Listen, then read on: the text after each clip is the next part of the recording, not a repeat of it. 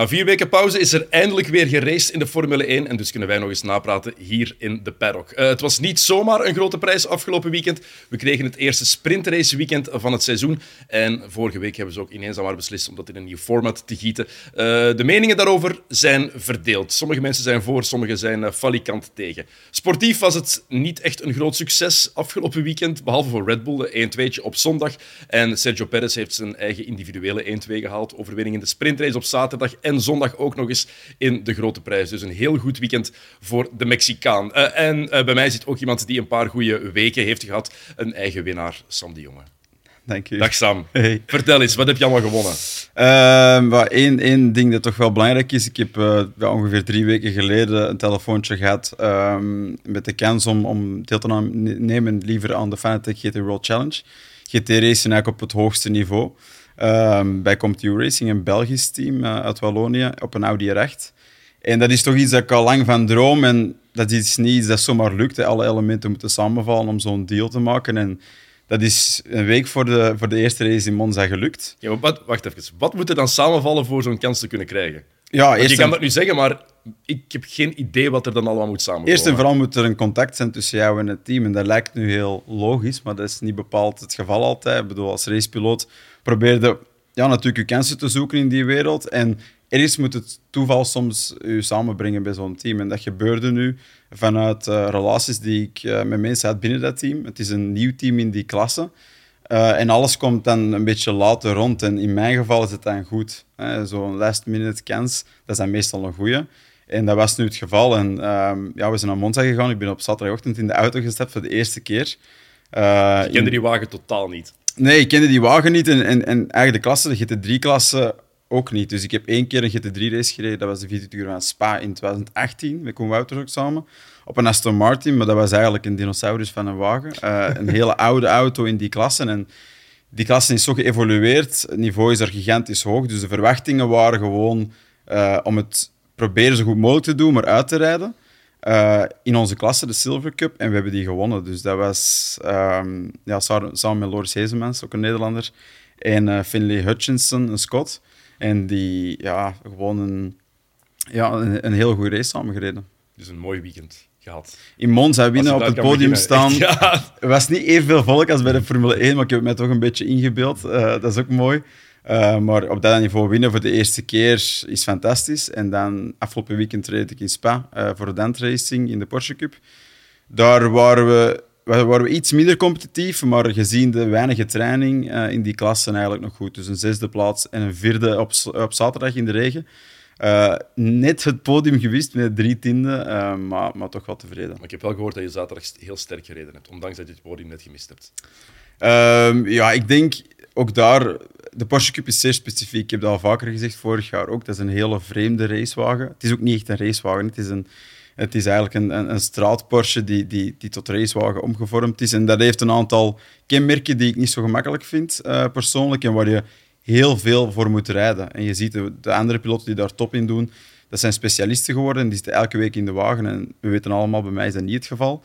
Dus in die zin hebben we het denk ik zeker, uh, zeker goed gedaan. En het is de eerste race van een, van een lang seizoen. En, en dat is goed om dat uh, met een goede basis te starten. Kijk, ik wil straks nog meer weten over waarom je voor GT en zo gekozen hebt, waarom je dat zo graag wou doen. Maar iets belangrijker nog dan je raceavontuur, met alle respect, is de gast die je hebt meegebracht.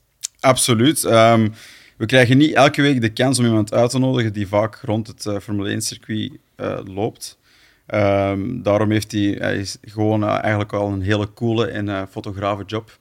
uh, en het is ook wel, wel leuk om het eens vanuit een andere lens te bekijken dan, dan wij doen vanuit de studio. Hij is ook, denk ik, letterlijk de langste vriend van Max Verstappen. en daarom willen we ook misschien wel een mening weten of een aantal meningen weten over afgelopen weekend. En ja, hij kan gewoon, om het kort te zeggen, niet enkel goed plaatjes maken, maar ook goed praatjes maken. Dus voilà, welkom Frits van Eltik. Dank. Dag Frits.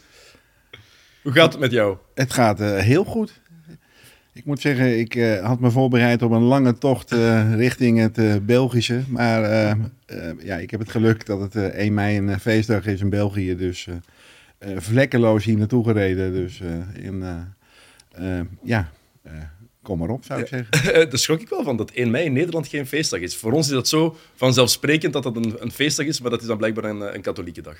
Ehm, nou ja, volgens mij is een deel wel vrij in Nederland, maar eh, het merendeel werkt. En ik, eh, ik zei het net al, van, het is toch raar een dag van de arbeid dat we dan niet werken. Daarom werken wij wel. Dus eh, daarom werken wij zeker. Maar eh, nee, dus ik, ik had daar een groot voordeel van eh, om deze kant op te komen. Dus eh, nee, eh, geen, eh, geen vrije dag in Nederland.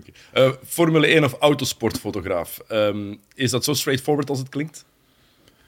Nou ja, ehm, kijk, in de basis eh, ben ik fotograaf. ehm, met een grote voorliefde voor, eh, voor autosport. Ehm, en ja, daar heb ik me zo in gespecialiseerd dat eh, dat me het makkelijkste afgaat eigenlijk.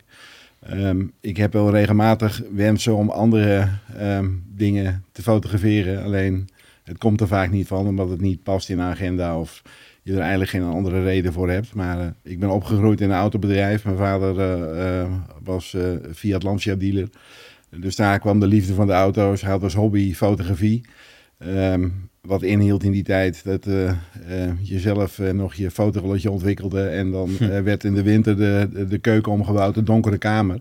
En daar stond ik dan als klein jongetje om een krukje te balanceren. Om te kijken hoe dan een velletje papier in een vloeistof viel. En daar die foto op verscheen. En, en dat, dat fascineerde zo dat ik... toen ik elf was, werd mij gevraagd door de monteurs in de werkplaats tijdens de koffiepauze van nou, je, je moet straks naar, naar een andere school. Eh, wat wil je eigenlijk worden? En toen heb ik geroepen, ik wil raceauto's fotograferen. Toen je elf jaar was al. Ja, Machtig. en dat heb ik ook gewoon, gewoon volgehouden. En, eh, ehm, maar ja, dat, nu, ik, ik ben eh, voorzichtig begonnen met een boek te schrijven.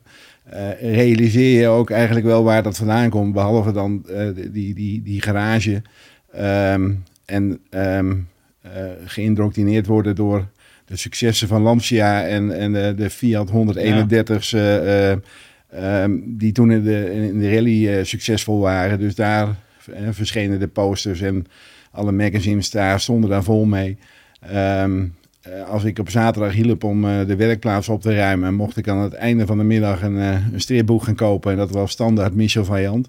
Ehm, en, en nog steeds heb ik dingen die ik associeer met Michel Vaillant als ik mijn werk doe. Of als ik op een nieuwe plek kom waar ik denk van, hé, hey, Zoals wat dan? nou ja, circuits. eh, Heel simpel als ik naar eh, eh, Paul Ricard rijd en eh, je komt langs een bord Le Castellet. Dan denk ik, oh, Le Castellet, dat kwam natuurlijk ooit. Strip. En dat blijft terugkomen. Machtig. En, en eh, ik moet nu weer in, in Japan een aantal dingen eh, gaan doen. En dan- dan zit ik, denk ik, volgens mij zat dat ook eh, in die strip. Of ik, ik was in ehm, Florida voor ehm ehm, WEC in 2018, denk ik.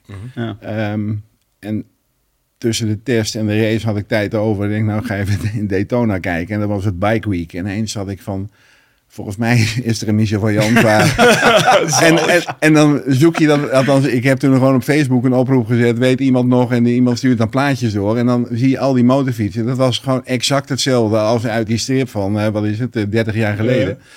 Eh, of, eh, eh, sorry, 40 jaar geleden. Ik word ouder. maar ehm, ja, dat, dat is echt, echt grappig waar dingen vandaan komen. En waardoor je getriggerd wordt. En ook ehm, hoe dingen in zo'n strip zijn weergegeven. Of als ik in, in Nederland hebben we een Lauwman Museum. Wat een fantastisch automuseum Ja. is. Maar ik kan daar echt uren op de afdeling alleen maar met affiches en, en schilderijen zitten en kijken. Want als je bedenkt dat, dat in die tijd iemand een schilderij ging maken en die heeft dan een schetsje gemaakt van een auto en die heeft verhalen van wat is er onderweg gebeurd. En vervolgens een schilderij gaat bouwen waar snelheid in zit en waar dat hele verhaal in zit. En dat is natuurlijk wat ik probeer te doen met mijn fotocamera. Maar, maar dat is zo inspirerend. Ehm, ja, dus eh, het is het eh, mooiste vak wat er is. Dat is mooi. Je, hoort de, je voelt de passie ook meteen. Hè? Prachtig, hè? Vanaf vandaag mooi. noemen we jou ook gewoon Michel. Eh, Fotografie is natuurlijk enorm geëvolueerd doorheen de jaren dat jij het wel uitoefent. Want je sprak dan net over die donkere kamer. Het geeft mij ook herinneringen. Mijn grootvader had ook zijn eigen donkere kamer. En inderdaad, als Voor me- Voor foto's, ja. hey, kalm, de jongen, kalm. Maar ik herinner mij ook dat moment als, als klein manneke, dat je rond de, als je tien jaar bent, dat je die foto ziet ontstaan. Ja. En nu is het allemaal digitaal en dat, is, dat heeft ook zijn eigen charme. Maar zo'n foto effectief zien ontwikkelen, dat heeft iets magisch. Dat, dat kan je echt wel extra aantrekken. Ja, maar moet ik wel toegeven, ehm, ik was recent bij me. Ik heb natuurlijk ook een, een, een ik wou zeggen een dealer. maar ik heb een, een- ik heb een, een, een, een, een pro-dealer waar ik mijn apparatuur koop, et cetera. En die hebben net een paar weken geleden een nieuw bedrijf geopend. En dan kom je binnen en die hebben weer een ouderwetse donkere kamer gecreëerd. En die hadden van, kom kijken en dan vind ik het heel leuk. Hè, Als je me een keer wil gebruiken. En ik, mm, laat maar. Ik heb zoveel tijd in de donkere kamer doorgebracht. Juist. En ehm, Het is tijd voor licht. nou ja, tegenwoordig gewoon zitten achter je beeldscherm, iets creëren en druk op de knop. En, en de printkwaliteit is tegenwoordig zo indrukwekkend goed. Ehm, ja, dat je niet eh, in die chemicaliën staat en dat je gewoon eh, je, je dingetje kan doen. En een, eh, eh, een drankje kunt eh, drinken terwijl je de printer hoort ratelen. Dat vind ik toch aangenamer dan... ik, heb alles nog. Alles staat op zolder opgeborgen met het idee dat ik misschien ooit mijn zoon nog wel een keer dit wil laten ervaren. Maar ehm, nee, om het zelf te doen, dat is eh been dead, done that. En, en ook ehm, in de tijd dat ik mijn, mijn werk ehm, in de autosport begon te doen, en met name Formule 1. ehm, het was zo'n andere manier van werken. Eh, je werkte sowieso op film natuurlijk en het meeste op dia, maar je kon zelf twee, althans je kon eigenlijk drie filmpjes ontwikkelen eh, als negatief, wat je dan in kon st- scannen en doorsturen. Dus je was de hele tijd aan het denken van oké, deze camera is voor het nieuws of in ieder geval... eh, en dan eh, ja, die, die manier van werken en dan eh, zorgen dat je vloeistoffen constant temperatuur zijn. En dan direct na een training ga je films ontwikkelen. En helemaal de stress als je in Brazilië zat of in Canada met eh, deadlines die eigenlijk zijn op het moment dat de finishvlag valt. En ehm, als je ziet hoe eh, ja, het gemak nu en hoe makkelijk je eh, nu foto's vanuit de camera kunt versturen direct naar een klant. Ehm, ja, dat maakt het leven een stuk aangenamer. Ja, natuurlijk. En we gaan het zo meteen nog even hebben over de grote prijs van afgelopen Ja. weekend. Ons voordeel is, Sam, dat er heel weinig gebeurd is. Het is een fantastisch moment om het over fotografie te hebben, denk ik. Want eh, ja, het, was niet, eh, het was niet gigantisch boeiend, denk ik. En dat is echt uitgedrukt. Drie inhaalmanoeuvres gisteren, op zondag? Ja, hè? Ja, ze zijn zelfs bijna aan mij voorbij gegaan. maar eh, maar ehm, ja, nee, ik had nog een vraag voor Frits over, over... Was het dan vroeger niet dat je, dat je toch kritischer keek naar de foto die je ging nemen? Omdat tegenwoordig kan je honderd keer klikken. Maar dat is ook ergens een nadeel. Eh, dat zie ik dus nog steeds als een voordeel dat ik vroeger na moest denken voordat ik dat knopje indrukte. En dat ik eigenlijk nog steeds zo werk. Ik probeer Ja. zo min mogelijk te maken. En ehm, om dan terug te komen op toen ik 11, 12 jaar was, eh, ging ik vaak met de monteurs uit het autobedrijf van mijn vader naar een circuit toe. En op een dag nam ik het fototoestel van mijn vader mee. Met één filmrolletje met 36 opnames. En ehm, na 10 minuten op een circuit te zijn, kwam ik erachter dat het rolletje vol was. En dan loop je de hele dag alleen maar met die camera om je nek, waar je niks meer mee kunt doen. Eh, en dat was dan het besef van, oké, ik moet de volgende keer iets langer nadenken voordat ik een foto ga maken. En dat hele proces, van, eh, je wist ook in de tijd dat het gewoon je werk was. Ieder filmrolletje wat je gebruikte was gewoon geld. Ja. Ehm, die manier van denken, ja, daar, daar heb ik nog steeds profijt van. Ik had Ja. toevallig van het weekend iemand die een opmerking maakte over eh, meebewegen met een auto. En dan, ja, dan zul je toch bij iedere, op- eh, iedere opname zijn 20 beelden. Ik zeg maar, je weet dat je daar de foto wil maken. Dus waarom zou je 20 opnames maken als je ook drie, vier kunt doen? Ja. Ehm, dus het eerst nadenken en doen is nog, denk ik een voordeel wat ik heb uit het filmrolletjes Ja. tijdperk. Ja, absoluut. Je zegt, ja, je hebt ervaring opgebouwd doorheen de jaren als Formule 1-fotograaf onder andere. Hoe rol je daarin? Want je zegt van, ja, je- mijn vader had, een, had, een- had een, een autogarage, was een hobbyfotograaf. Ja, dat, dat is Ja, altijd een hele stap verwijderd van Ja. Formule 1-fotograaf worden. Klopt. Maar ehm, kijk, tegenwoordig maakt iedereen foto's. De hele dag door met je telefoon. En eh, sommigen zien in van ik koop een camera, dan kan ik me daar een beetje in ontwikkelen. In mijn tijd waren er natuurlijk relatief weinig mensen die bedachten van ik wil foto's maken. Ehm, ik ging veel naar rallies toe, af en toe naar een kartbaan en probeerde daar foto's te maken. Alleen ehm, de- mijn, mijn grote inspirator was eh, Franse fotograaf Bernard Asset. Je had in de tijd het eh, magazine Grand Prix International. Daar stonden foto's in die waren zo sprekend dat ik eigenlijk probeerde die foto's te ontleden. En tegenwoordig ga je dan eh, op Google zoeken van hoe maak ik een foto. Ik ging dan op woensdagmiddag naar de bibliotheek om dan boekjes te bekijken en te zien van wat moet ik doen om een foto te maken. En eh, in dat ontwikkelen als fotograaf schreef ik dan op welke instellingen heb ik gemaakt. Want ik moest dat filmpje ontwikkelen en daarna kon ik pas zien wat het juiste resultaat was. En dan kon ik weer verder gaan bouwen. Ehm, maar er is natuurlijk een moment geweest dat jij... Ik, ik moest ergens geld vandaan halen. Ja. Omdat ik ja, van mijn vader kreeg ik wel een filmrolletje mee. Maar op een gegeven moment dacht je van ik wil er meer hebben. Dus met name op Zandvoort. En vooral dan had je paas- en pinksterraces. Waar je dan op zaterdag training had. Zondag was er niets. En op maandag waren er dan races. Eh, kon ik de zondag gebruiken om foto's af te drukken. Die nam ik dan op maandagochtend mee naar het circuit. En ging je verkopen aan coureurs voor... Wat is het dan? Eh, ik denk vijf eh, gulden, tien gulden misschien. En dan had ik weer geld om filmrolletje. Alleen er is natuurlijk een moment geweest dat coureurs dan foto's laten zien aan mensen van kijk eens. En, ehm, en heel langzaamaan rol je dan in het, het- het systeem dat mensen zeggen, nou we regelen een keer een perskaart voor je. Dan kun je een keer aan de andere kant van het hek staan. En, ehm, en ik denk nog steeds, en dat probeer ik ook mee te geven aan mensen die mijn werk willen doen. Je moet iets doen wat onderscheidend is, waardoor mensen denken van hé, hey, ehm, wij willen jouw foto's gebruiken. Kijk, op het moment dat je beeld gaat kopiëren wat er al is, Mhm. ja, dan, dan, dan val je niet op. Maar hoe, hoe doe je dat dan, of hoe heb jij dat dan gedaan? Wat maakt jouw foto's specifieker of anders dan die van anderen? Ja, eerlijk gezegd, in het begin weet ik het niet. Eh, wat, wat, ehm, ik denk dat er best aardige foto's tussen zaten.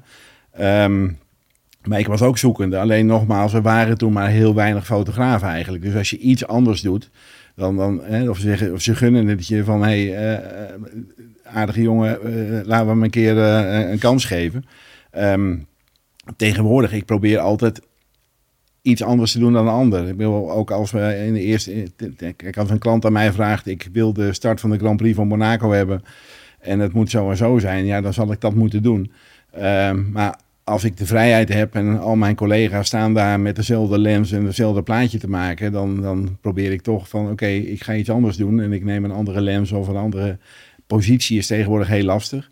Maar Want ik heb iets gelezen over de start in Monaco, dat jij daar ehm, zoveel meter verder op een, op een heuvel bent gaan staan. ja, Met vier verschillende fototoestellen om daar de, de juiste, de perfecte foto te krijgen van de start in Monaco. Ja, de, de, de, de grap is, eh, Monaco is natuurlijk altijd heel hectisch. Die hele week is druk en, en hectisch. En ehm, ik heb altijd een hotel in Menton. En eh, dat is ook lastig om daar te komen, want iedereen eh, wil in Monaco zijn met een auto. Dus als je dan andersom rijdt en eh, ehm, eh, over de berg, dan weet je, oké, daar is een mooi uitzichtpunt. Dus jarenlang kocht ik onderweg even een pizzaatje en eh, wat te drinken stopte je boven op de berg en dan ging je daar zitten en dan heb je een fantastisch overzicht over heel Monaco. En daar is het rustig en dan, dan zie je het donker worden en ik heb twintig jaar lang het idee gehad, ooit wil ik hier vandaan de start fotograferen. Ehm, maar de afstand is ruim twee kilometer vanaf eh, ongeveer eh, gemeten. Ehm, dus er zitten heel veel risico's aan. Overdag, als het warmer wordt, dan gaan de wolken komen vanaf zee. Die drijven tegen die berg aan en dan zie je helemaal niks. Ehm, ehm, plus dat ik altijd had van ja, de apparatuur. Van wat heb ik nodig? Eh, je wil de juiste camera's hebben en de juiste lenzen. Het voordeel wat ik heb is dat ik ambassadeur van Canon ben en v- vrij vroeg eh, weet qua ontwikkeling van apparatuur van hey, we hebben nu een camera en dat was in 2018, waar ik zeker weet, dit is de optimale camera. Alleen dan zit je van, ja, als ik op die berg zit, zie ik heel Monaco, dat is prachtig. En als je dan de start van de Grand Prix hebt, dan eh, rijden die auto's heuvel op. Dat is het enige moment wat het toe doet, want die autootjes zijn in verhouding zo klein. dat het hele startveld zie je wel, maar één autootje zie je niet op een foto. Ja. Maar ja, heel Monaco is zeg maar 50 mm, dus dat is eigenlijk wat je ogen gewoon zien. Eh, maar met 800 mm een super telefoto lens kun je, kun je ook een prachtige foto maken. Dus ja, ik denk als ik nou één keer dit moet gaan doen en één keer het risico neem dat dit gaat lukken, eh, dan wil ik eigenlijk alles kunnen maken wat tussen die 50 en die 800 mm zit. Dus ik heb toen, je zei net vier, maar ik heb acht camera's neergezet met acht verschillende lenzen. Ehm, ik heb voor af heel draag veel. je dat? Nou ja, inderdaad. dat, dat was het dus. Ik moest vier mensen meenemen. Dus het werd eigenlijk eh, het werd een hele dure expeditie. want eh, uiteindelijk gaat het ook maar om drie seconden. Want je hebt maar drie seconden dat veld in beeld. Ehm, we hebben dat vier dagen voorbereid. Althans, ik was gewoon de training aan het doen. En mijn eh, vrienden, zes collega's, waren eh, dit aan het uitdenken. Ehm, en die kwamen iedere avond gingen we eten. En die kwamen iedere dag met het verhaal van dit gaat niet lukken. Want ze hadden of ehm, eh, wolken dat je niks zag, wel alles hoorde. Ehm, of er was te veel hitte zeg maar, vanaf de stad. Dus dan heb je zoveel heat haze Ja. dat je het niet scherp krijgt. En ik leef bij het principe dat als je echt iets wilt en erin gelooft en het is realistisch, dan kun je het gewoon afdwingen. Alleen ik vond het heel vermoeiend om iedere avond, dus vanaf woensdag zeg maar, ehm, nog vier mensen te motiveren. Ja. En dat om, van, ik denk, ja, kom op jongens, zondag. Zondag gaat het lukken. En ehm, uiteindelijk zondagochtend ehm, ga je die berg op met al die spullen en eh, zet je neer. En het was echt vreselijk weer. Het was grauw. het waaide heel hard. En tijd, exact tijdens de start begon het bij ons ook nog te regenen. Dus eh, gedurende dat hele proces eh, heb ik nog iemand eh, naar de supermarkt gestuurd en van die gallons water halen om aan de statieven te hangen. Dat je minder beweging hebt, want het waaide zo hard. Zot. Ehm, maar achteraf blijkt dus dat dat mijn redding is geweest. Want ehm, het had dus geen zin meer om iets anders te doen. Dus toen ik de start had gefotografeerd, zijn we gaan inpakken. En tegen de tijd dat we weg konden rijden, was die Grand Prix natuurlijk afgelopen. Dus we- zijn met een auto eh, vol met spullen Maf. naar eh, Monaco gereden. Mhm. En in Zwitserland durfde ik eigenlijk pas te, want, eh, Te kijken. te- te kijken. Dus ik had acht kaartjes en toen ging ik kijken. En dan kijk je in de auto op je laptop als eh, bijrijder. En ehm, ja, het stond erop. Maar ja, ik had er twintig jaar naartoe geleefd. En er was toch niet iets van euforie voor mezelf. Dat ik dacht van ja, weet je, dat is... En toen kwam ik thuis en ik kijk in mijn groot scherm en ik, ja, het staat erop. Maar we hebben een, een video gemaakt, een making-of. Ehm, en ik had de Canon aangegeven. Ik zeg, luister, eh, als laatste wil ik eigenlijk een, een print maken, een large format print.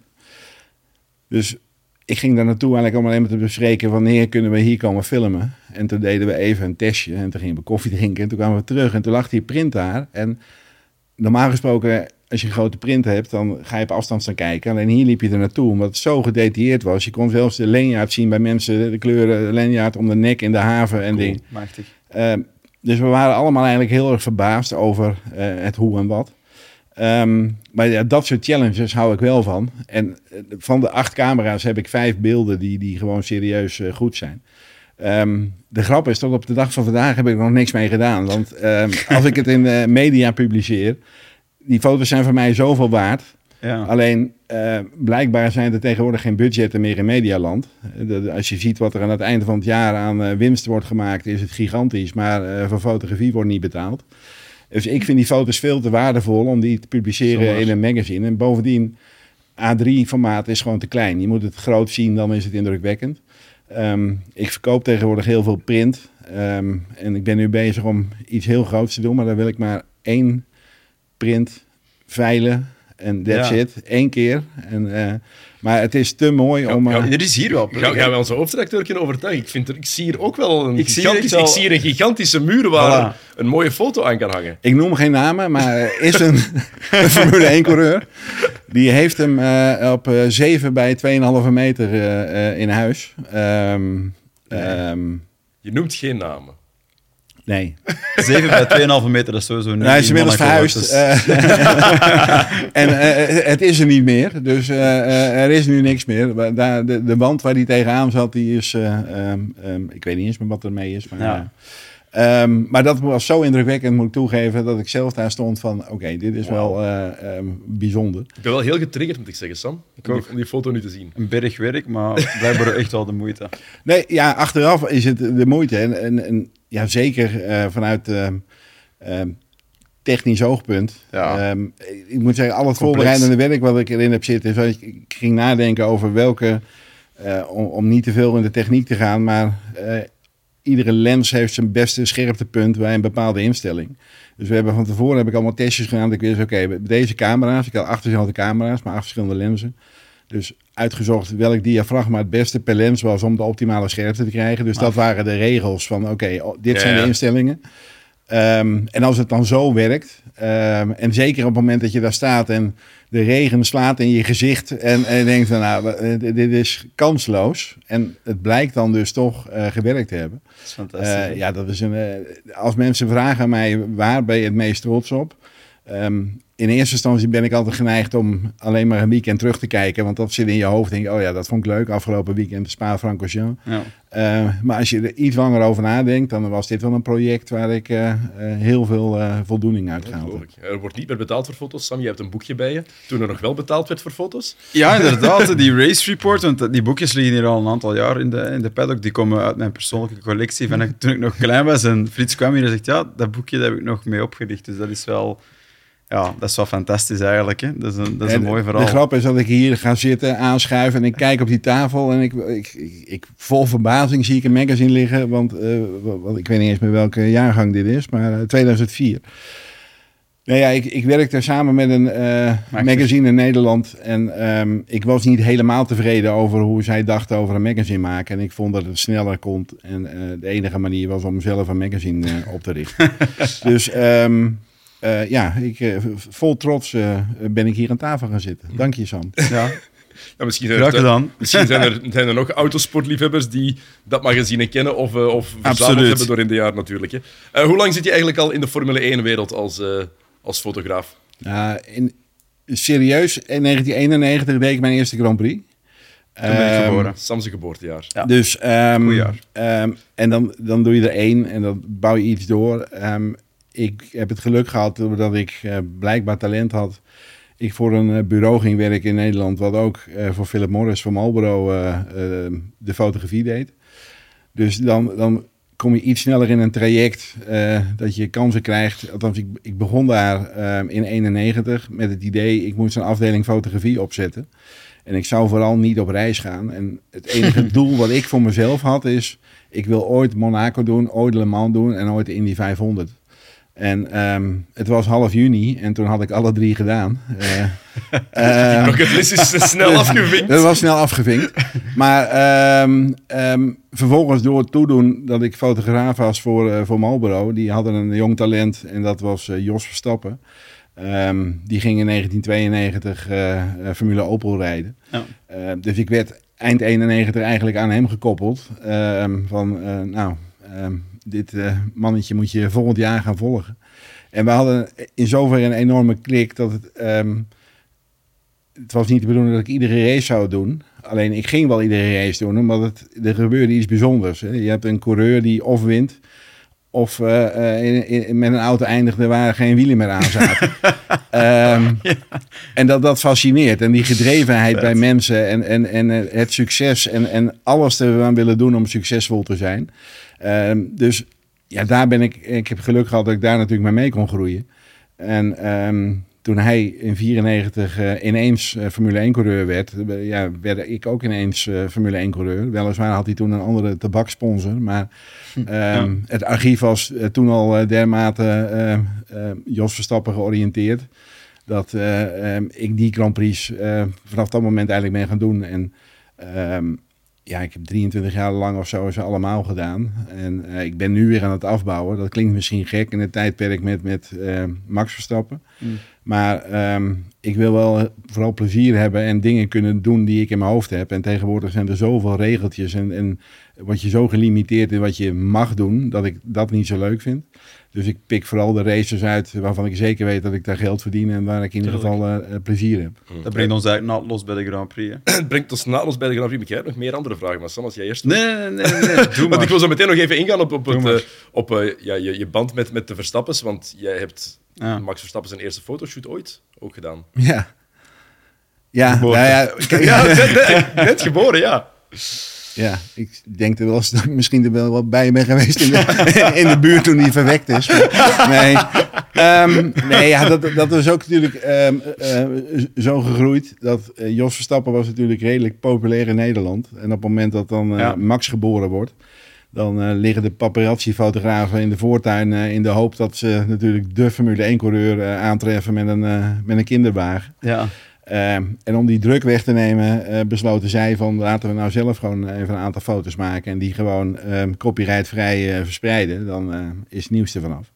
Dus in, de, in, de, in de eerste week, zeg maar, dat Max um, geboren was, heb ik de foto's gemaakt van het jonge gezin en die zijn verspreid. Ongelooflijk. Um, en, en ja, net als gezegd, de, de, de band met, met Jos eh, is altijd wel zo geweest dat als er iets bijzonders was, dat dan de telefoon ging van ehm, ehm, misschien is het wat voor je. Ja. En dat, dat betrof hemzelf bijvoorbeeld, maar eh, zeker met Max, ja, op het moment dat het ventje voor het eerst met driewieler aan het rondrijden is, dan als je in de buurt bent, dan, eh, nou ja, dus dan ging je even een foto maken. Ehm, en ook met karten, ehm, of voor het eerst om een quad, dat zal ik ook nooit vergeten. Dan, joh, ik heb een quad gekocht, ga vanmiddag naar Genk toe. En eh, ja, misschien vindt Max het wel leuk. En dan zie je die quad uitgeladen worden en eh, dan eh, krijgt zo'n jong ventje instructies van hoe het werkt. En ja, die zie je dan gelijk daarmee rondjes rijden. En ehm, ja, dat zijn, dat zijn memorabele momenten. Maar, maar ook met het karten. ehm, Jos wilde eigenlijk geen publiciteit, geen aandacht. En hij wilde de- vooral dat Max zich niet anders zou gaan voelen dan een ander kind. Ja. Ehm, dus ik heb relatief weinig gefotografeerd in mijn gevoel, maar ik heb wel heel veel beleefd. Door er te zijn en te kijken en eh, er gebeurden gewoon bijzondere dingen in mijn ogen. En ook in die van Jos, en die we keken me ook wel eens aan, wat, wat, hm, wat hier gebeurt, is toch wel bijzonder. Hè? Wanneer, wanneer wist jij dat hij speciaal zou worden? nou, toen hij 6, 7 was, dan zie Toen je al? wel een jongetje rondrijden Ja. dat je denkt, dit is, dit is ehm, raar. Kijk, het mooiste moment ehm, wat ik eigenlijk meemaakte op een kartbaan, maar dat realiseerde ik me pas in, in 2016, is dat Jos, eh, het regende, had geregend op Genk, de baan was nat en Jos wilde dat Max rondjes bleef rijden. En dat deed hij ook, alleen hij moet gaan leren dat hij van de ideale lijn af moet wijken, want de ideale lijn is juist glad. Ja. Dus Jos, eh, als wij dan met drie mensen even op de ideale lijn gaan staan, in de, de bochten dichtst bij eh, eh, de, de opgang naar de baan, dan moet hij er omheen sturen. En dat deed hij ook.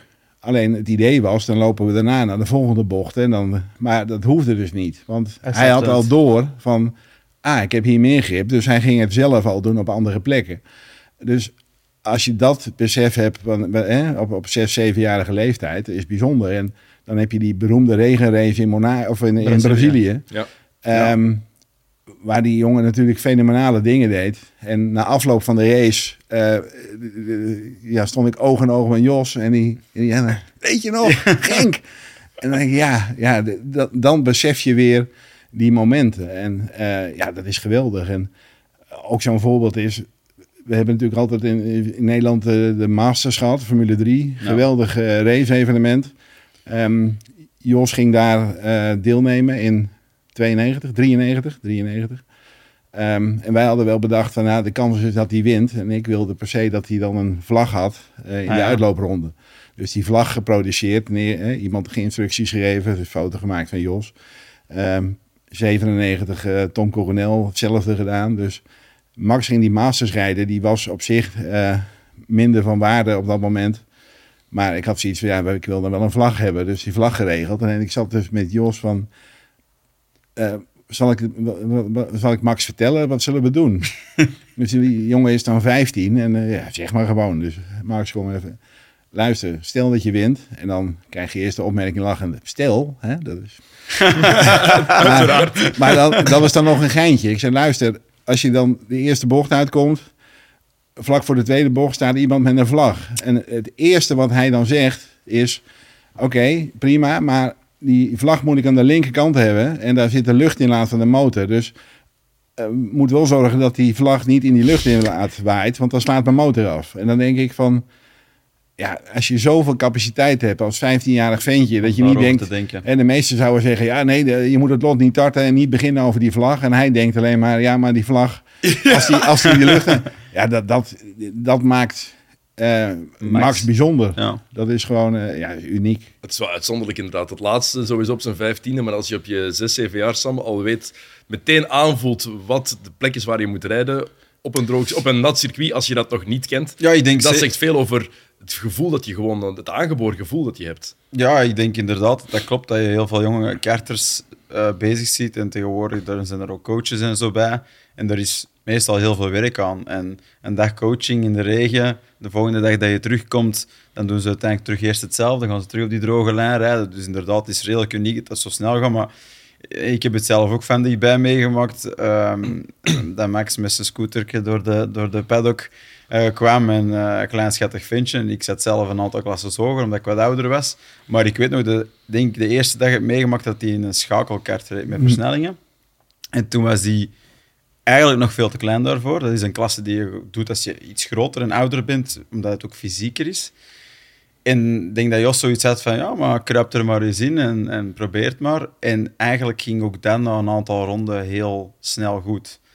Um, en de capaciteit inderdaad, het potentieel om dingen zo snel op te nemen en dan te masteren en achteraf dus weer nieuwe ruimte vrij te hebben in je hoofd om over andere dingen te denken, zoals die vlag. Ja, dat creëert van hem zo'n gigantisch talent. Ja, absoluut. Want uh, misschien de niet-Max Verstappen-fans die zullen zeggen: wat is dat met die love fest voor, uh, voor Verstappen in de paddock? Um, het is een analyse, hè? Het is ja, eigenlijk, nee, het is eigenlijk ik, een ik, gewoon, ik, wil gewoon ook zeggen, het is, we vinden het nu zo normaal en vanzelfsprekend dat Max Verstappen Max Verstappen is. Maar het is niet zo vanzelfsprekend dat een jongen uit Nederland op zo'n jonge leeftijd al de dingen doet die hij gedaan heeft en deed. Nee, en ik moet zeggen, ik geef heel veel credits aan Jos, want die heeft alles opzij gezet toen hij dat talent zag van... Um, ik weet precies wat er bij mij fout gegaan is. En ik moet zorgen dat hij niet in die valkuilen valt. Maar ook heel simpel. Ehm, hij kwam natuurlijk in de Formule 1 en toen was natuurlijk uh, iedereen, uh, hij is veel te jong en dat was natuurlijk het probleem. Maar hij is altijd te jong geweest, want dan in karten werd je kampioen en het seizoen daarna moest je nog in die serie blijven. Ja. En, en Jos was dan in staat om uh, iets te veranderen aan die kart waarvan je zeker weet, hij moet voelen dat er iets niet goed is. En stond er langs die baan, hij moet na drie rondjes moet hij binnenkomen en zeggen dat er iets niet klopt. En um, daar was Max helemaal toen hij jong was niet altijd blij mee. Want ik weet nog dat hij ooit een keer zei van... je hebt mijn kart expres kapot gemaakt. ja, dat klopt. Maar dat waren vanuit Jos' oogpunt allemaal leermomenten. Trainingen. En, en ook in een tweede seizoen, ja, nog een keer alles winnen. Als je dan zegt tegen iemand, luister, je mag dit weekend alleen maar in bocht 3, 6 en 9 inhalen. Ja. En dan, ja, maar dat gaat niet. Nou ja, uh, laat maar. maar zien, doe maar. Uh, ja, dan ja. Ontwikkel je natuurlijk, natuurlijk heeft hij talent. Maar wat Jos erin gestopt heeft door na te denken van... oké, hoe kan ik nu het optimale eruit halen...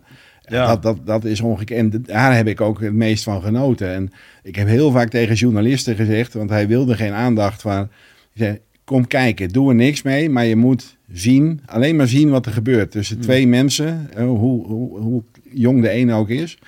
Uh, ja, ik vond dat fantastisch om te aanschouwen. Maar ja, net gezegd, uh, voor mij zijn uh, um, 80% van de, van de credits uh, mogen naar Jos toe. Uh, wat... Maar je moet er wel natuurlijk mee kunnen omgaan als jonge gast ook. Want als ja. je vader hebt die zo pusht, we hebben genoeg voorbeelden gezien in het verleden waarbij het een andere kant kan uitgaan of waarbij het wel een succesverhaal is. Kijk naar Tiger Woods, van kleins af aan uh, ja. ontwikkeld door zijn vader en gepusht, maar die band met die vader is dan wat afgebrokkeld. Ja, Jos en Max zijn nog altijd super close. Dat is ja, wel, maar dat is ook. Maar dat is ook omdat mensen uh, de, de, pushen uh, denk ik, verkeerd interpreteren. Want, uh, de manier waarop? De manier waarop is dat de, mensen hebben dan het beeld dat er een, een, vader staat die heel streng is en loopt te schreeuwen en doen. Dat het, is het echt, Amerikaanse beeld dat, wat je hebt, zeker van Dat is wel voorgekomen. Alleen um, de praktijk is natuurlijk anders. Alleen Jos was dag en nacht met die sport bezig en verwacht dan van anderen dat ze alles eraan doen. En ja. ja. ik moet zeggen, op het moment dat je weet dat je uh, een uh, bepaalde rondetijd kunt rijden en je gaat rijden en je bent een, uh, een seconde, anderhalve seconde per rondje langzamer. Ja, dan Jos van, nou, kom, we gaan naar huis, want je hebt er geen zin in. Maar dat was dan de trigger dat Max zei, nee, maar ik wil niet naar huis, ik wil karten. Nou, ga dan eens je best doen en dan was hij wel in één keer die seconde weer sneller. Uh, dat en... zegt veel over het karakter van Max Verstappen ook. Want zijn niet, niet dat hij het echt wil. Ja, niet elk kind dat talent heeft, zou ook dat doorzettingsvermogen nee. hebben en die wil hebben om die sport zo ja. fanatiek te blijven uitvoeren. Allee, ik vind dat, dat is inderdaad waar. En ik, dus ik doe zelf ook zo, hè, coaching op circuit en heel soms nog in de karting. En als ouders aan mij vragen van, is mijn kind dan, heeft hij het? De, die het gaat voor mij meer over de attitude dan meestal initieel over de rijvaardigheid. Want dat is iets dat je moet leren een stuk. Maar hoe graag wil dat kind rijden? Wilt hij elke sessie doen?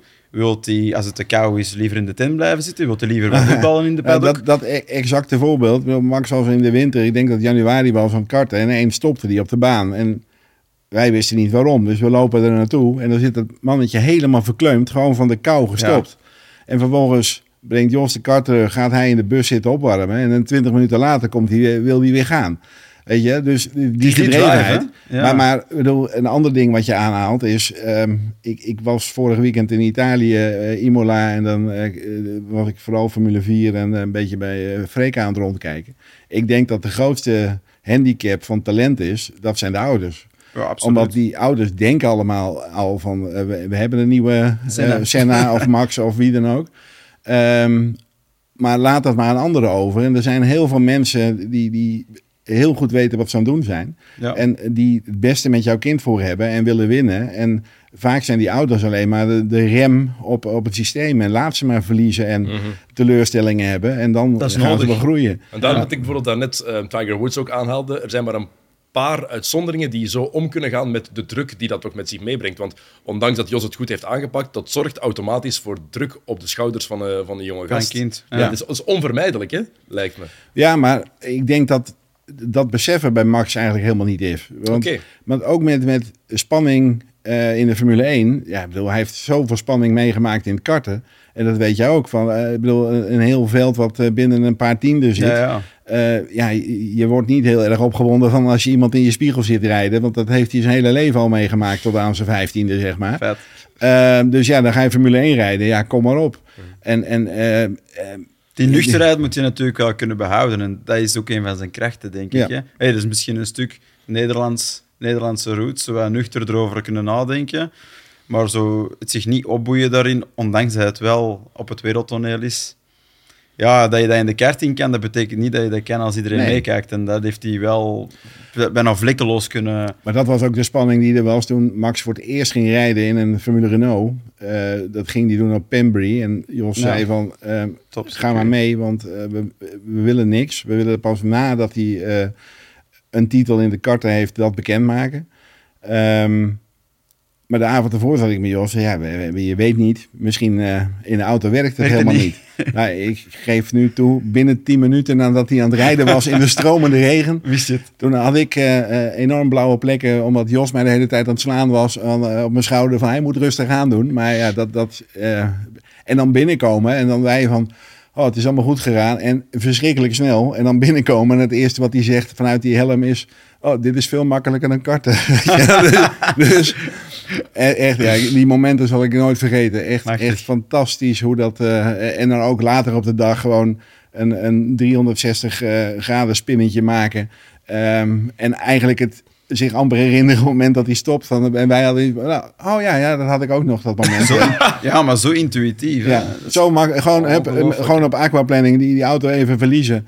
En gewoon hup door. En eh, je, je hoorde amper eh, het toegetal van de motor de, afnemen. Gewoon, eh, ja, dat is prachtig, weet je. En dan, en, en te zeggen, dan heb je zo'n regenrace in, eh, in Brazilië. Ja, dan komen al die momenten weer terug. Dan denk je, ja, we- eigenlijk wisten we het wel. Ja, klopt het wel. Maar, maar het even doen. En dan, eh, en dan heeft hij natuurlijk ook wel momenten van geluk. Want ook in Brazilië raakte hij hem eh, in, in- Kwijt. eh, eh, kwijt. En zit iedereen Ja. fantastisch hoe hij hem opvangt. En ik kijk er nog wel eens naar. Dan denk je van nou, hij had ook wel heel veel hulp van de curbstone die net goed. Absoluut. Eh, maar maar ja, dat dwing je af. En de- dat is hoe ik denk over mijn werk. En ik denk ook dat dat eh, in zijn geval werkt. Dat Ja. je soms gewoon dingen afdwingt. Dat het geluk jouw kant op komt. Ja. Dit weekend had hij geen geluk, maar hij heeft wel voor misschien wel het, het boeiendste moment gezorgd van de afgelopen drie dagen. Het, eh, het incidentje met George Russell na de sprintrace. Het zegt veel over hoe afgelopen weekend in Azerbeidzjan was, maar Ja, dat is voor mij het meest memorabele wat we gezien hebben. De discussie tussen George Russell en Max Verstappen. Ja. Waar hebben we nog eens zien? Oké, Max Verstappen is nog altijd gewoon Max Verstappen. Ja, het zit er voilà. nog in. Het is, het is een winnaar. Hè. Ik bedoel, die voelt zich eigenlijk niet goed als hij niet wint. En dat is het mooie eraan. Ehm, ja, Russell die probeert er voorbij te gaan, zit er op zich aan de binnenkant. Niet dat hij er heel duidelijk al... Het is niet dat hij er al voorbij was. Ik bedoel, het was echt wel een manoeuvre in al poging. Max, die, dat instinct van hem zegt, ik moet verdedigen. En dat is mooi. Hij En kon ze- ook nergens naartoe. Hè. Er was een muur aan de andere kant. Voilà. Dus ja, maar- En, maar beide heren konden nergens meer naartoe. Ik denk dat Russell niks fout doet met een poging te doen. En Max doet op zich niks fout met te verdedigen. Alleen met zo'n dikke grote auto's tegenwoordig zorgt dat ervoor dat je elkaar raakt. Eh, die banden zijn ook tegenwoordig nogal moeilijk om te managen, zeker in het begin. En oké, ze raken elkaar. En voor mij is dat puur een race-incident. Ik denk dat Max Verstappen exact hetzelfde had gedaan, eh, mocht hij Russell zijn plek hebben gehad. En dat is een stuk de adrenaline als je uit een racewagen stapt. Als je een gat aan de zijkant van je wagen ziet, dat is jouw wagen, daar ben je gewoon even pist over. En dat is de Max Verstappen die dan boven komt en er iets van zegt. Ik denk wel echt dat hij de dag later zegt van oké, ja, uh, I don't care, het is zo. Ik, ik, ben blij dat we het gehoord en gezien hebben. Dat ze het niet gedaan hebben in een achterkamertje waar de meesten het waarschijnlijk zullen doen. Want die dickhead, dat was nog eens de bevestiging. Ah, oké, want hij is een beetje te media getraind geworden, als je het mij vraagt. Dat dat er nog eens uitkwam, was voor mij effectief een bewijs. Ah, daar is de Max Verstappen waar we eigenlijk allemaal een beetje verliefd op zijn geworden. Nee, ja, ik, ik zie het ook puur als een race-incident. En het mooie, ik bedoel, dat weet Sam alles van. Coureurs hebben altijd excuses waarom iets is. ja. um, dus er is, er is ongetwijfeld voor allebei wat te zeggen. En uh, ik denk ook als ze allebei terugkijken, dan uh, um, ze zullen zich er niet uh, langer dan een half uur druk over gemaakt hebben. Nee. Ehm, de rest wel, want ik denk dat dan de, tot aan de race toe iedereen, zowel bij Max als George, blijft vragen van uh, Hoe kijk je erop terug? Terwijl voor die jongens is het al lang uh, voorbij. En ik, ik denk juist met die jonge generatie, met, met Russell, met Norris, en, dat, die, dat die jongens prima met elkaar door één bocht kunnen en dit soort problemen op kunnen lossen. En ja, het, het hoort erbij. Hmm. En... Gert een van onze commentatoren, die schreef in het nieuwsblad: Max Verstappen liet zich opnieuw van zijn kleinste kant zien. Dit verwacht je niet van iemand met een voorbeeldfunctie. Wat vinden jullie daarvan? Uh, ik, snap, ik snap wat hij zegt. Ik vind... Hij heeft een beetje soms wel zo het kantje van slecht tegen zijn verlies te kunnen, denk ik. Maar dat typeert hem ook als winnaar. Uh, maar ik denk voor mij ook wel... Hij heeft eigenlijk alle ruimte, omdat hij zo getalenteerd is, heeft hij alle ruimte om op dat vlak wel een slimmere sporter te worden, vind ik. En hij kan eigenlijk net door ergens daarmee te kunnen leven als zo'n dingen gebeuren en ergens credits te geven aan andere piloten, wat hij moeilijk kan, denk ik, complimenten te geven aan anderen, zou die voor mij nog completer worden, nog sterker worden. Langs de andere kant, hij is nog altijd heel jong. We vergeten dat, omdat hij al lang Formule 1 rijdt. Um, maar ik snap wel dat punt van Gert, van ergens zou het nog mooier zijn mocht Max in die zin nog een completere sporter worden. En daar heeft hij voor mij nog wel een beetje ruimte om te groeien. Dus dat is mijn... Uh, dat is mijn mening. Wat vind jij, Frits? Nee, ja, het, het, is gewoon Max. En die zal zich nooit iets aantrekken van camera's of wat dan ook om hem heen. Uh, hij heeft een mening en um, zal zich op die manier altijd uiten. En gaat echt niet denken van... Uh, ik bedoel, George komt naar hem toe lopen. Hij staat in de, in, in de top 3 zone. En die komt ongetwijfeld naar hem toe van uh, om uh, iets van uh, sorry, maar misschien wel hopen van goh, was een mooi gevecht te horen. Dat had hij inderdaad verwacht. Dat ja, zou zeggen, good race. Alleen ja, ik bedoel, dat is het. Twee coureurs interpreteren dat moment allebei compleet anders. En Max zal dan niet denken van nou, uh, weet je, ik stuur zo wel een appje en dan kom ik nog wel even bij je langs. Nee, die, die denkt gelijk van, ik zal je even duidelijk maken dat dit de laatste keer geweest is dat je dit bij mij geflikt hebt. Dat zijn de Nederlandse roots. En, en, dat is, ja, maar ik denk dat dat uh, niet alleen de Nederlandse roots zijn. Ik denk dat dat bij iedere winnaar uh, zo is. Ik bedoel, je, je wil denk ik vrij snel duidelijk maken. En dat zie je ook op een kartbaan als daar iets voorvalt uh, die, jongen, die jongetjes terugpakken. Ja. is terugpakken. Uh, duidelijk maken van ik laat niet met mijn zollen. dat, en dat, andersom was het ongetwijfeld ook zo geweest dat iemand had gezegd hoe of wat, alleen die had misschien niet daar gedaan. Maar dat bedoel, dat bedoelde ik inderdaad. Max zal zich daar niets van aantrekken. als Gert het liever heeft dat ze alleen maar achter de schermen bakkeleien, uh, prima. Maar ik hou wel van uh, open en duidelijk. Uh, dat ik, is, ik ben blij dat ik het gehoord en gezien heb. Ik vond het een beetje kleur geven aan, aan, het, aan het, aan het weekend ook. Absoluut. want hij liet ook duidelijk merken van het ga je nog wel eens terugkrijgen. Als Verstappen de wereldtitel binnen heeft, dan denk je dat Rusland nog wel iets mag verwachten. Want dat gaat niet over een week gebeuren.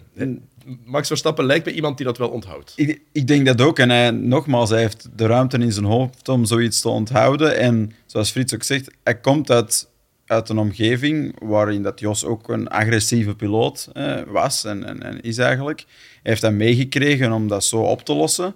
En die intimidatie, die werkt op de kartbaan wel. Dus dat helpt. En daarmee establish je ergens een positie. En als je dat één of twee keer meemaakt, dan zullen er een aantal piloten die zijn die weten: oké, bij die piloot ga ik niets proberen, want die sluit de deur of die reageert agressief. En dat, dat, is, dat is wel efficiënt. Dan moet ik zeggen dat op de kartbaan ik nooit gezien heb dat Max naar iemand toegelopen is om hem te waarschuwen. Maar wel op de baan even liet zien ja, van, dat bedoel ik. ik ben de baas. Uh, dus eh, op kartbanen zie je ook vaak nog wel opstootjes en, en, en vechtpartijen. Uh, um, die zijn van een andere orde. Maar um, ja, je, je moet wel duidelijk, alleen net zeggen, dit, ik zie dit ook puur als een race-incident. En eh, ze hadden allebei weinig keus. Uh, um, Max zeker niet, maar ja, dit, dit kan gewoon gebeuren. En, het was een klein lichtpuntje in een redelijk uh, saai weekend. Ja, en nog een lichtpunt, uh, zeker voor zichzelf, dat was Sergio Perez. Want wat een waanzinnig sterk weekend heeft, heeft hij gereden. Het is iets wat de Max Verstappen-fans niet graag zullen, zullen horen en zien, maar Perez was gewoon outstanding, zowel zaterdag als zondag. Ja, ik denk, ik denk misschien een van zijn beste races, omdat hij, ik denk, zeker in combinatie met Verstappen bij hetzelfde team in dezelfde topauto, dat hij vaak gewonnen heeft omdat Max of pech had, uh, of dat er iets voor was gevallen dat hij van een, een slechte grid position moest starten uit de quali. En ik vind hier wel dat die... Oké, die safety car die heeft hem geholpen op het juiste moment. Ja, maar langs de andere kant... Verstappen heeft... had 38 rondjes om nog binnen de seconde te geraken en is er nooit in geslaagd. Het zegt ook veel over de, de, consistentie die Perez had in de wagen. Consistentie en zijn manier van rijden. Hij is proper op de entry van de bocht, in het begin van de bocht. Uh, legt alles op exit en dat helpt hem heel hard op straatcircuits van zijn banden goed te houden en ergens de DRS-zone uit te spelen. Zo kan hij zijn banden nog meer saven DRS gebruiken om wat dichter bij Verstappen te komen, zoals hij in het begin deed. Um, en dat heeft hem hier geholpen. En Christian Horner die zei achteraf van ja, het is nu aan Sergio Perez om het eens te doen op een echt circuit. Ik vond, daar heb ik wel een beetje een probleem mee. Ik vind wel de communicatie vanuit, vanuit Christian Horner, wat de teambasis, een beetje flauw. Die zegt ook over de boordradio aan Max van ja, hij heeft gewoon geluk. Hij heeft geluk gehad, Sergio ik vind, niet, ik vind als race engineer van die kant van de garage mag je dat doen. Ik bedoel, het is links tegen rechts altijd. Maar als teambaas denk ik dat je een redelijk neutrale positie moet innemen. En je moet niet je favoriet naar voren. We weten allemaal dat Red Bull draait om Max Verstappen. En dat is ook ergens terecht. Ik bedoel, het is de snelste piloot daar. Maar ik vind dat Sergio Perez inderdaad misschien wel iets meer credit verdient dan die soms krijgt. En zeker voor voor dit weekend dat effectief heel knap was. Ja, want het verschil in de WK-stand is nu zes punten.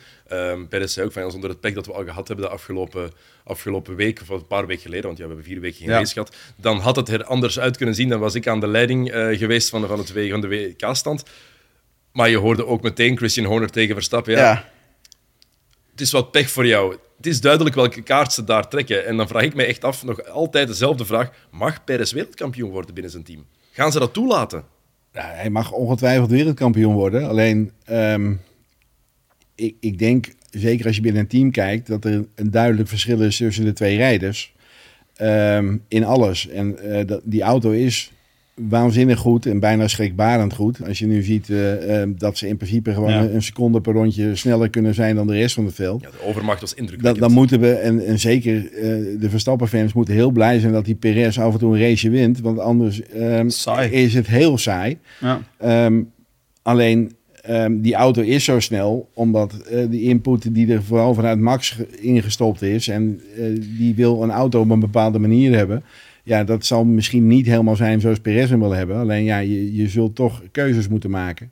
En ik denk dat ze al lang blij moeten zijn met een tweede coureur die uh, het, het volhoudt naast Max. Want uh, ja. ik, ik, denk niet dat er heel veel coureurs um, staan te trappelen om uh, tweede coureur naast Max te worden. Want je carrière krijgt een enorme knauw.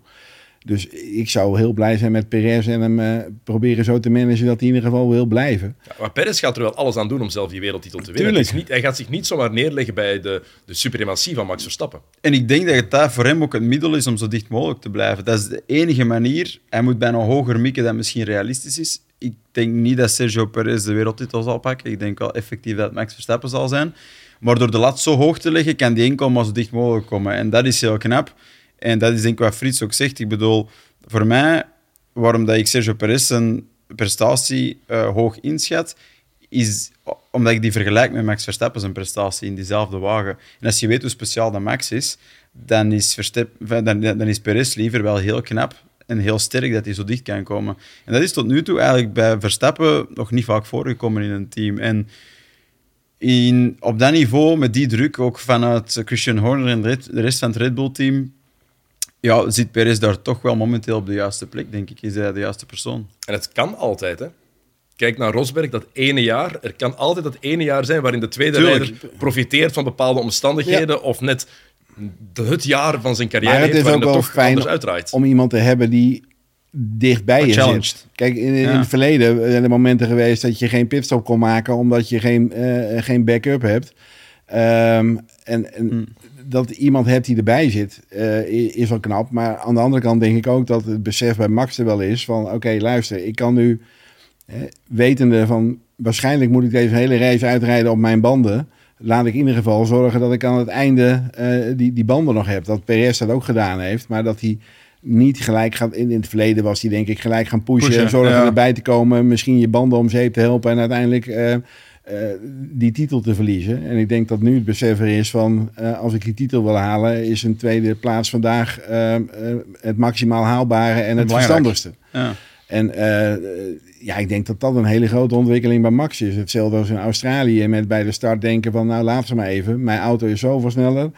Ik haal ze eh, in, in bocht eh, of in ronde drie wel in. Mijn momenten komen nog, dat besef. Ja, en, en niet hoeven pushen. Kijk, eerlijk gezegd, ik zie het liefst een Max Verstappen in een auto die net niet goed genoeg is. Eh, want dan krijg je mooie gevechten. Ja. En ik bedoel, eh, het is tegenwoordig zelfs al saai als hij achteraan moet beginnen. Want hij, hij rijdt... Misschien moet Jos nog eens wat komen sleutelen aan die Red Bull. nee, maar, maar ja, gewoon... Zonder minder, ja, minder de auto en dan eh, het presteren. Ik bedoel, dat jaar, eh dat 21. gevecht met, met, met Lewis is natuurlijk Ja. fantastisch. Dat gaan we nooit meer vergeten. Alleen ja, eh, ehm, ja het, het hopen op een minder auto is, eh, is wat dat betreft eh, ehm, natuurlijk een rare gedachte. Maar die, die auto nu is, is zo goed. En eh, ja, hij kan er gewoon mee spelen. Of hij, ze kunnen ermee spelen en doen wat ze willen. Was jij bij trouwens in Abu Dhabi toen hij wereldkampioen werd? Ja. En? Hoe Eh, was dat voor jou? Ja, dat is wel... dat is- familievriend? Dat is op- zich wel bijzonder. Alleen het rare is, op het moment dat je daar bent, ben je alleen maar bezig met die plaatjes. En je moet, Ja. je, je moet unieke beelden hebben. En, en zeker als ik nog een keer, ik ben nu bezig met een boek, heel langzaamaan. En daar wil ik een aantal dingen in hebben. Denk, oh ja, ehm, alleen juist weer door de regels en de, ehm, eh, die- er tegenwoordig gelden. En, en bureaus die voorrang krijgen op alles. En eh, ja, jij moet maar aanrommelen. Kijk, het moment dat, dat, dat Jos en Max even achter de coulissen samen zitten. Ja, dat zijn voor mij natuurlijk de gouden momenten. Alleen op het moment dat er dan iemand staat die zegt: nee, jij mag dat niet fotograferen. Ja, daar kan ik niet zo goed tegen. En dat is ook wat, wat ik tegen ehm, Formule 1 heb. Dat er mensen zijn die vinden: ja, dit zijn de regeltjes en zo. eh, ehm, wij, ja, wij gaan die op die manier handhaven. Eh, ja, ik vind alles meten met twee maten. Dus er was bij mij ook heel veel frustratie. Dat ik denk van ja, die en die en die moment had ik wel willen hebben. Maar natuurlijk, ja, ik ben ehm, trots op eh, eh, wat die jongen gepresteerd heeft. En hetzelfde geldt natuurlijk voor die eerste overwinning in 2016. eh, dat je debuteert bij Red Spanje. Ja. En ehm, ja, daar, daar, daar, ook daar sta je natuurlijk even te wachten in, in de rij eh, als fotograaf voordat je de pitlane in mag. En iedereen ziet dat hij op kop ligt. En normaal heb je een soort van hiërarchie. En ik hoef niet als eerste in een, eh, in een eh, park te zijn. En dat dan je collega's al beginnen te roepen: kom maar, ga jij maar vooraan staan. Want Dat is eh, top. Alleen, en, en dan ga je dus weer. Je moet dan keuzes maken. Je hebt een vierkantje, daar moet je ergens gaan staan. En je weet wel waar de auto nummer 1 stopt. Maar ja, eh, er lopen drie cameramannen in dat park van mee. Waar gaan zij staan? Eh, dus je, moet een, je, je komt aanrennen, je moet een keuze maken. Je gaat ergens staan en dan moet het maar net kloppen. En toen klopte er eigenlijk niks. En ik had het geluk dat Max dan nog even langs mij liep. En dan nog even blij in mijn camera kijkt. En dat zijn wel de goede momenten. En in, in Abu Dhabi heb ik natuurlijk wel eh, eh, mijn momenten afgedwongen. Maar ehm, ja, je bent dan niet bezig met wauw, hij is wereldkampioen. Je bent bezig van ik moet nu zorgen dat ik beeld heb. beeld en hebt. het liefst iets heb wat anderen niet hebben. Ja, tuurlijk. Eh, je bent afgelopen weekend, gisteren, wel bijna een paar van je collega's verloren. Ja. Die bijna worden aangereden door Esteban Ocon. Ja, nou moet ik zeggen, als je terugkijkt, denk ik niet dat het mijn collega's zijn. Maar volgens mij zijn het, vooral, FIA, eh, ik, zijn het vooral de lokale eh, Ja. marshals die eh, verantwoordelijk zijn of in, in werk in het park van mee. Ze stonden Ehm, bij de fotografen alleszins, ja. die, die mensen. Kijk, ehm, er is een moment, en normaal gesproken is dat bij het ingaan van de laatste ronde ongeveer, dan mogen de fotografen de pitlane in en dan ga je naar de pitmuur of wat dan ook.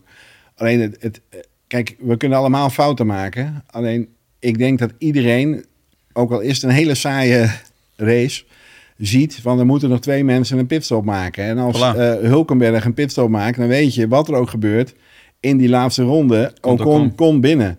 En eh, ja, dat is heel simpel. Eh, je moet zorgen dat er niemand in die pitlane loopt. en, Ja. en, en er staan altijd mensen met een headset op heel gewichtig te doen... alsof zij hele belangrijke informatie doorgespeeld krijgen... wanneer de fotografen naar binnen mogen. Ehm, en ja, op dat moment eh, zal iedereen er vrede mee hebben dat je moet wachten. En ik sterker nog, ik denk, want meestal tijd sta je op je telefoon te kijken wat er gebeurt. Eh, want je, je bent eigenlijk al de laatste vijf, zes ronden sta je Ja. daar. Ik denk dat de fotografen juist wel het besef hadden, hè, die dagelijks dit werk doen, van Oh, er komt nog iemand binnen.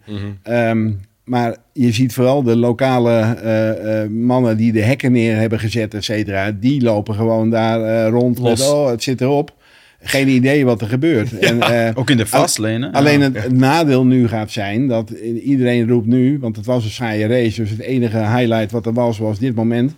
Ehm, dus dat wordt eh, nog eh, de hele week uitgemolken. Ja. Eh, er moeten nu maatregelen komen. En dus zijn waarschijnlijk de fotografen weer de klos. En is het in de plaats van de, de ingang van de laatste ronde... Oh. gaat het waarschijnlijk zijn van als de laatste auto over de finishlijn is... dan mag het hek open. Dus heb je geen finishfoto meer en dat soort dingen. Juist. Ehm, dus dus uiteindelijk wordt er weer iemand, eh, wordt er straks weer een groep geslachtofferd, omdat er iemand een, een foutje gemaakt heeft. Eh, wat denk ik makkelijk, en je kunt beter zorgen dat die fout niet meer gemaakt wordt en het later zoals het is. Maar dat is wel, eh, dat zijn natuurlijk de frustraties die ik overal heb. Als ik op Le Mans kom, daar heb je rode zones die eh, ehm, ehm, zijn er omdat er in het verleden ongelukken gebeurd zijn. Ja, bedoel, dus, eh, hoe ouder het circuit is, Tuurlijk. eh, dan, je hebt daar plekken Ja. dat je denkt van ja, hier kan ik prima staan. Maar ja, er is ooit een freak accident geweest, dus ja, dan Dus mag dan je daar niet meer oppassen. staan. Ja. Dan denk ik, ja, weet je, en eh, die beslissingen worden allemaal genomen door mensen die daar niet werken, nooit gelopen hebben of wat dan ook. En ja, dat is, het kan altijd gebeuren. Ik besef me iedere keer als ik langs die baan ga, dan loop ik risico. Ik bedoel, ik, ik ben.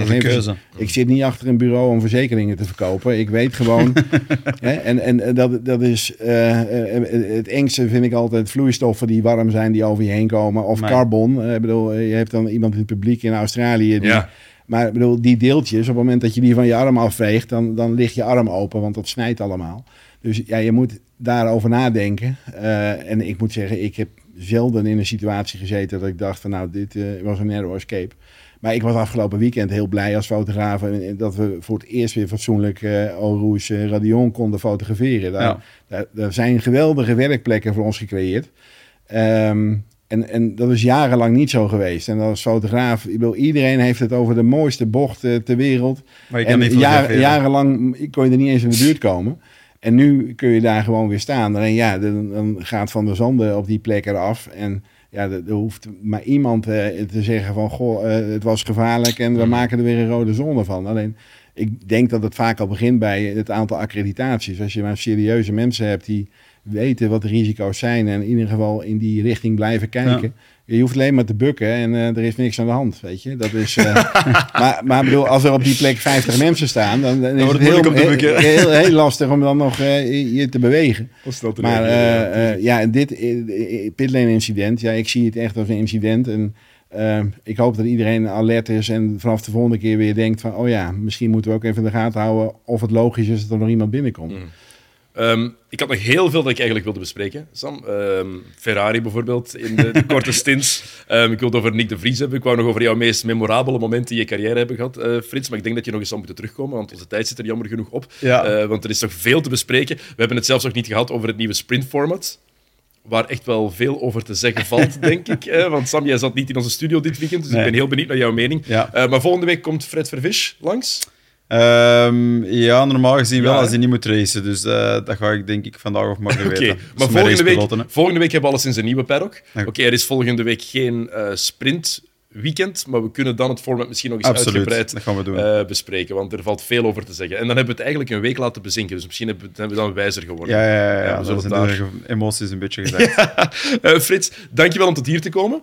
Ik vond het heel interessant, heel leerrijk. Super, Ehm, kom ja. alsjeblieft dit seizoen nog eens langs, want ik zeg het, ik heb nog heel veel vragen voor jou die we nog niet behandeld hebben. Dus eh, oh, als, je, als er nog eens een andere feestdag is of niet feestdag, Weer een dag van de arbeid, dan kan ik komen kom nog eens tot in Oh, voorvoorde. dat vinden we wel een hotelletje in de buurt, dan kom ik de avond ervoor. Top, Nee, heel eh, goed. graag, ik vond het erg gezellig. Dankjewel om tot hier te komen, Sam. Eh, wij zien elkaar eh, zaterdag sowieso Ja, terug, ja. zeker. Grote prijs van Miami.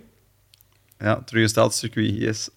Ik ben heel benieuwd wat het gaat worden. Wel Dus echt water deze keer, denk ik. Dus, eh, Hebben ze het echt aangelegd? Ik denk het wel, ja. Ja? Ik denk dat ze het eh, verbeterd hebben, dus geen stickers benieuwd. meer. Maar- En dat is voor Let's dit see. weekend dus. Grote prijs van Miami. Eh, zaterdagavond en zondagavond te zien op Play Sports. Maandag zijn wij er weer met een nieuwe aflevering van de Paddock. Dus heel graag tot dan. Salut.